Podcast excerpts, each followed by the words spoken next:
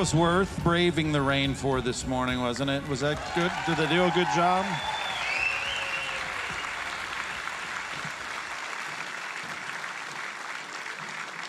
We're so grateful for our kids. They work so hard. And some of you may say, well, I know my kids, they didn't have to work that hard to uh, play the king or the, you know, the self absorbed prima donna in the band. Uh, listen, we all have a little Herod in us, don't we? King Herod was, uh, as just as we heard in the script, was a very paranoid man. He was a man empowered and he'd been empowered for at least three decades as someone who was named by the Roman Senate as the King of the Jews. That was his title. And you can see in the script a little misunderstanding, which uh, is a big misunderstanding that cost the lives of a lot of little children in Jerusalem. And uh, it was one that, I mean, he had no rivals in his mind. Matter of fact, when there was someone rising up to be a rival in Herod's life, he would uh, cut them down. He killed four of his own family members because he was suspicious that they were after his crown, after the throne. And, and we recognize, even if we put it in a play with a, you know, an, an arrogant cowbell player, right, we all want to be uh, on the top. We all want to be supreme. And, back in the 1940s, when the first uh, time we had this little drummer boy carol written, um, the point was that, uh, you know, you don't have to be someone great, obviously, to come and give to the king an acceptable sacrifice.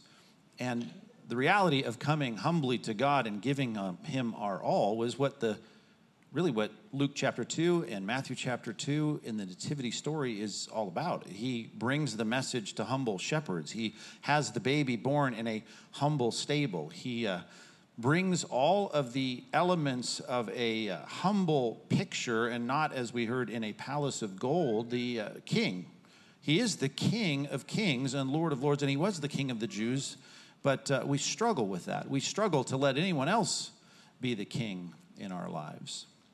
And when you hear a story like this, and you all know the story of the uh, men of the East, the wise men, what's called in uh, Scripture the Magi, uh, they're, they're a mysterious bunch, right? Here they come from a foreign land, and you think, why would these foreign kings from way out east, which of course was a reference to uh, Media or also the name Persia, uh, the Mesopotamian area, why would we have Persians coming?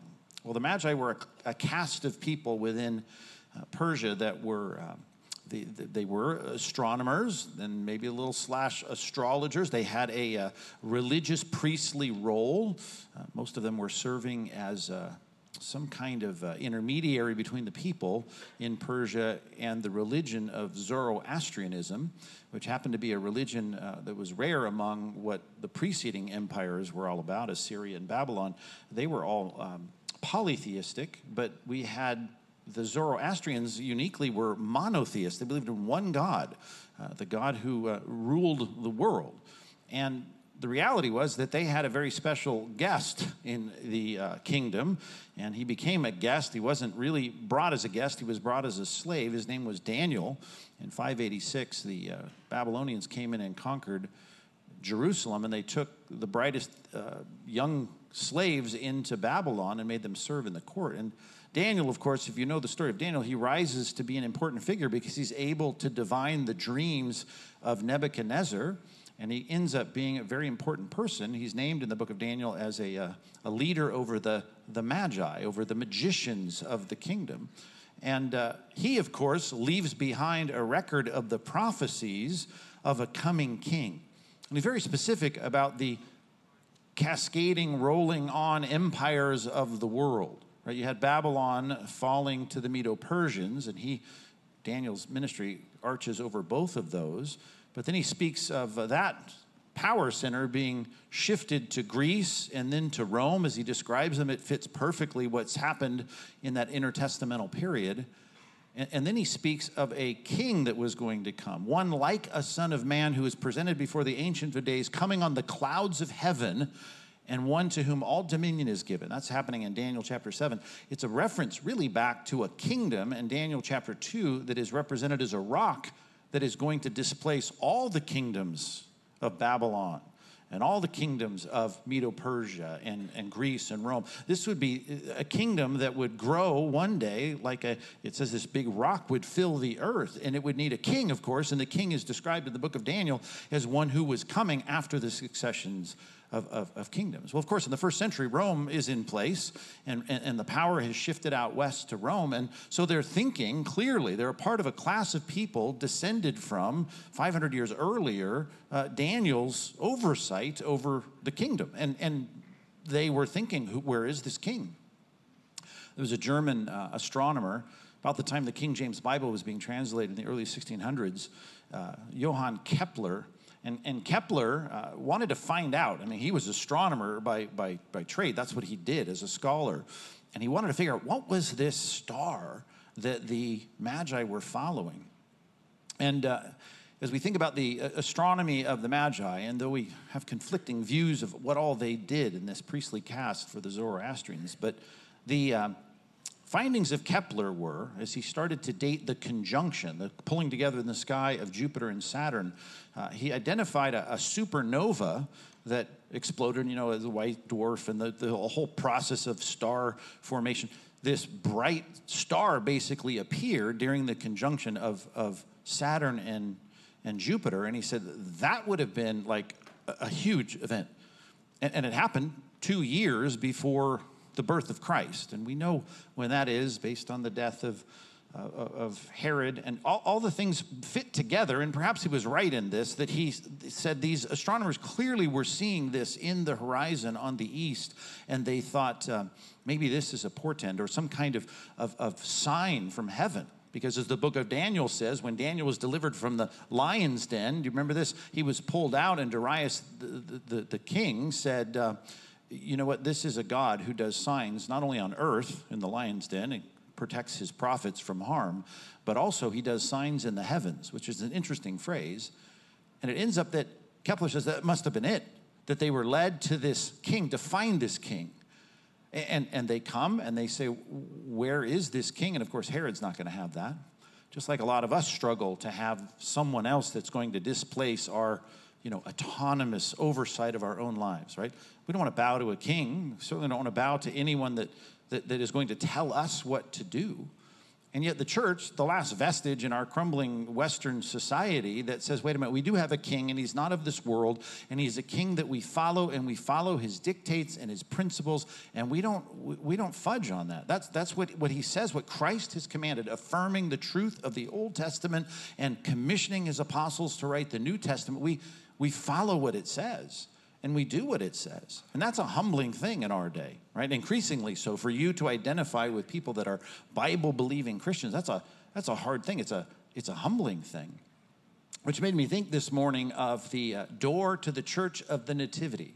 Right? You see that all going on on Christmas Day. You should tune in and watch. You know, they have all the pomp and circumstance of the of the procession in Bethlehem at the church that was erected over the site where they think Jesus was born. And uh, they had a lot of problems with people running into the church and ransacking the church, and they would come on horseback. And so they took the entrance of the church. You can look this up and see how they shrunk it down to four feet, just under four feet tall. And uh, if you want to get into the church, the, the only way you're going to get into the church is by bowing down as you come through that door. They call it the, the door of humility which I think is so interesting, right? Everything about the scene of the birth of Christ reminds us of humility. A, a, a, teenage girl from Nazareth, right? This couple that didn't, didn't even have place in an inn. They, certainly a king that wasn't born in a palace, a king that was born to, to really the lowly class of Israel. Uh, shepherds who were given the task of, of, of learning this and proclaiming the message. I mean, it's just such a scene of humility. And now the church, out of necessity, years and years ago, built this door where if you're going to go in to see the place where Jesus was born, uh, you've got to, uh, the way they put it back in the day, you got to dismount your horse, you better take your helmet off, and you've got to bow down and get through this little portal that's less than three feet tall. And I think that's what Christianity is really all about. It's about humbling ourselves whether you're a musician or you find yourself a CEO and leading people, a chairman of the board, we've got to humble ourselves before the fact that there is a king that's greater than we are. That's hard to see between the advents, because there are two advents, right? The advent of Christ, the fulfillment of his first coming, And then the second coming is when his power is taken and he begins to reign. That's a great line from the book of Revelation. He will take his power and begin to reign. But in the period between the advents, we know the coming of Christ has established a relationship individually we have with God because he did the work of forgiving our sins. He gave his life as a payment, a ransom for many. And then he commissioned the church to go out and to make this message known in Jerusalem, Judea, Samaria, and the ends of the earth, to quote Acts 1 8. And that's what we're doing now for 2,000 years in a world that says we don't need it. We're not really interested in it. I mean, we'll put trees together and put ornaments on them and lights around our house, and we'll, you know, we'll have sales for you to exchange gifts. But we're really not about adjusting our our ethics, our morals, our priorities to some uh, ancient uh, traveling rabbi in Israel. And yet, in reality, that's the only way we can have a right relationship with God and be ready for the time when the king comes back. Jesus, by the way, who was the fulfillment of Daniel 7, coming on the clouds of heaven and being presented before the Ancient of Days and having that God, the Ancient of Days, give him, the Father, authority so that all dominion should be given to him. When he talked about his second advent, he put it this way I'm going to be coming on the clouds of heaven, and you'll see the Son of Man. And he's going to sit on his glorious throne. And here's his own description of the future coming. And I'm going to separate the peoples before me as a shepherd would separate the sheep from the goats. And there'll be two classes of people, and that's it. Those that heard the message and responded to the message in saying, Jesus is the king. I believe it, even though he hasn't yet come to establish his reign. He did come to purchase our salvation. We want to embrace that by faith. We want to become followers of Christ. We want to become messengers of the message. And now we're ready to receive our king. And then the goats. There will be those that said, not interested in that. I'm too important to take my crown off and to bow my life to Jesus Christ. I think I can figure this out. I'll just take a poll. I'll put my finger in the air and see where the winds of culture are taking us. And we'll just kind of decide for ourselves what the ethics and morals and priorities of life should be. I'm not interested in an ancient book and an ancient Messiah from some prophecy of the Old Testament. I, I'm not interested in that. And that's where most people are. They'll sing the Christmas carols. But see, that's why they'd rather have kids singing songs about cocoa and reindeers and sleigh bells and snow, right? But our kids here prepared a, a message for you about the King of Kings and the Lord of Lords. He's not only the King of the Jews, he's the King of the whole world, the King of the Persians who come from the East, right? The King of the Americans. He's the King of everyone. And our job is to submit ourselves to him. And the hardest thing about that is that we're no longer in charge. That's what Christianity is real about. First, we accept his diagnosis that we've got a sin problem. And that problem is not just one that messes up our lives, but it's a problem that puts a barrier between us and God. And we admit that we're sinners. And as we confess our sins, he is faithful and just to forgive our sins and to cleanse us from all unrighteousness. And then we recognize in that confession that he is the Lord. And 2 Corinthians 5:15 says, "We no longer then live for ourselves, but for him who died for us and rose again." That's really what the Christian life's all about. And you know what? You can be a king. You could be a rich young ruler, an attorney in the first century, Matthew 19. All you have to do is do that business with God where you say, I- am not going to stumble over the call for me to submit my life to you. Now, sadly, that uh, attorney did the rich young uh, ruler who was a lawyer, he, uh, he said, I can't do it. I don't want to give it up. And Jesus turned to his disciples and said, How hard it is for a rich man to enter the kingdom of God because they have a hard time laying down their crowns. But it isn't just the King Herod that had a hard time with it, right? There's a lot of people. Matter of fact, all of us struggle with this. It's a humbling thing. We got to dismount our horse, get off our high horse. We got to go and bow down to a baby born in Bethlehem and say he was born to live the life that we should have lived so that that could be credited to me and to die a death that I should have died by having my sins transferred to him. He rose again to prove that it all worked before the Father, it was acceptable. And now I'm ready. I'm ready to enter into the kingdom. Just like that man on the cross that died, think about that. Here he was transferring his trust to Christ, and he said, Today you'll be with me in paradise. Right? No money you got to give to the church, no life of good works you have to do. Now, does God want us to do that? Sure, of course.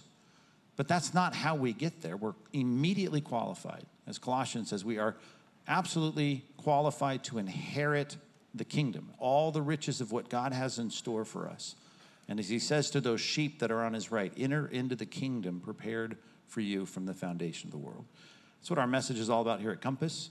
We preach it every weekend. We dive deep into a book that, I mean, confessedly has some things that are hard to understand, and that's why we work at it. That's why we, the main thing in every building on our campus is a platform where we teach, and we want to teach the word. And so we invite you back to come and learn with us uh, this December and into the new year, and that maybe God would be working on your heart to say, I'm ready to submit my life to Christ. The Christians at this church, that's, that's how we live. That's how we think, as imperfectly as we carry out that submission to Christ. That's what we do. That's our, that's our bottom line resolution.